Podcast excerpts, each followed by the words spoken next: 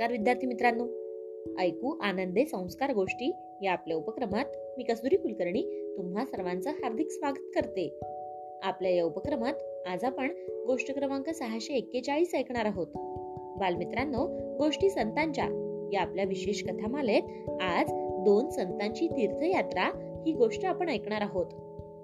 आजची गोष्ट आहे संत ज्ञानेश्वर आणि संत नामदेवांची. चला तर मग सुरू करूयात आजची गोष्ट. मित्रांनो संत ज्ञानेश्वरांमुळे संत नामदेवांच्या आयुष्यात फार मोठा बदल झाला होता. त्यांच्या सांगण्यावरून नामदेवांनी विसोबा खेचरांकडून उपदेश घेतला होता. आपल्या ज्ञानातली कमतरता दूर केली होती.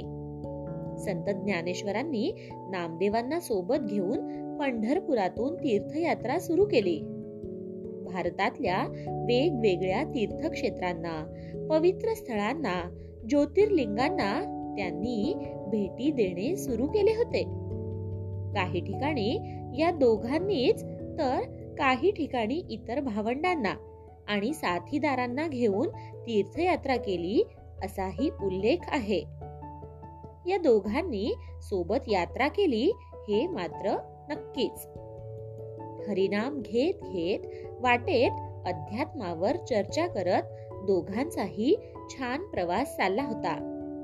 महाराष्ट्रातल्या दोन महान संतांचा हा सोबतचा प्रवास होता. मित्रांनो दोघांनी मिळून भारतभर लोकांना भेटून त्यांच्यात मिसळून भक्तीचा उपदेश केला. भागवत धर्माचा प्रचार केला. एकदा वाटेत त्यांना एक जंगल लागले. पूर्वी आज सारखे मोठमोठे रस्ते नव्हते. अनेक ठिकाणी कच्चे रस्ते घनदाट जंगल असायचे. माणसांची वर्दळ नसायची. अशा ठिकाणी दरोडेखोर डाकूंच्या टोळ्या लोकांना अडवून बळजबरीने त्यांच्याकडून मिळेल ते धन लुटून न्यायचे. असाच एक दरोडेखोर त्यांच्यासमोर आला. त्याने नेहमीप्रमाणे सुरा काढला आणि समोर आलेल्या प्रवाशांकडे त्यांच्या जवळची सगळी संपत्ती द्या. नाहीतर जीव घेईन अशी धमकीच दिली. संत ज्ञानेश्वर नामदेव काही त्याला नेहमी भेटणाऱ्या प्रवाशांसारखे नव्हतेच. ते जराही घाबरले नाहीत. त्यांनी सांगितलं की एक देवाचं नाव हीच आमच्याकडे संपत्ती आहे. दुसरं त्यांच्याजवळ देण्यासारखं काहीही नाही. असं म्हणून ते हरिनामाचा जप करत बसले. अशा प्रकारचे संत पाहून तो दरोडेखोर चक्रावला. त्याला आश्चर्य वाटले. इतक्या भल्या माणसांना लुटायचा प्रयत्न केला म्हणून त्याला पश्चाताप झाला. त्याने दोघांचीही माफी मागितली.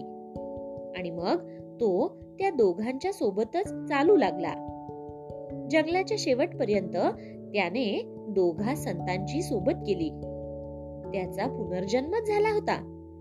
त्यामुळे ज्ञानेश्वरांनी त्याला हरिपाल असे नाव दिले. पुढे एकदा फिरता फिरता त्यांना तहान लागली. जवळ कुठेही पाणी नव्हते. बरेच चालल्यावर एक विहीर लागली आणि तीही जवळपास कोरडीच. अगदी तळाशी थोडे पाणी होते. मग नामदेव म्हणाले माझा विठ्ठल देईल की पाणी? आणि त्यांनी विठ्ठलाची प्रार्थना केली. तर काय आश्चर्य मित्रांनो त्यांच्या प्रार्थनेमुळे ती विहीर पूर्ण भरली. नामदेवांनी मग पाणी पिले. ज्ञानेश्वरांनीही पाणी पिले. विहिरीत पाणी मिळाल्यामुळे आसपासचे रहिवासी सुद्धा फार आनंदित झाले. त्यांनी त्या दोघाही संतांना नमन केले. त्या विहिरीला नामदेवांचेच नाव पडले. नाव नामदेव विहीर किंवा हिंदीत नामदेव कुवा असे तिला म्हणतात. काही दिवसांनी ती तीर्थयात्रा पूर्ण करून दोघेही पुन्हा पंढरपुरात आले. त्यानिमित्ताने पंढरपुरात संतांचा आणि भक्तांचा मेळावाच भरला. भजन कीर्तनाला बहार आली. विठोबा रखुमाई सोबतच जमलेल्या लोकांनी ज्ञानेश्वर आणि नामदेवांचा सुद्धा जय जयकार केला. संत नामदेवांनी संत ज्ञानेश्वरांसोबत सुरू केलेली तीर्थयात्रा पूर्ण करून भक्तीच्या प्रसाराचा कार्यक्रम आयुष्यभर सुरू ठेवला.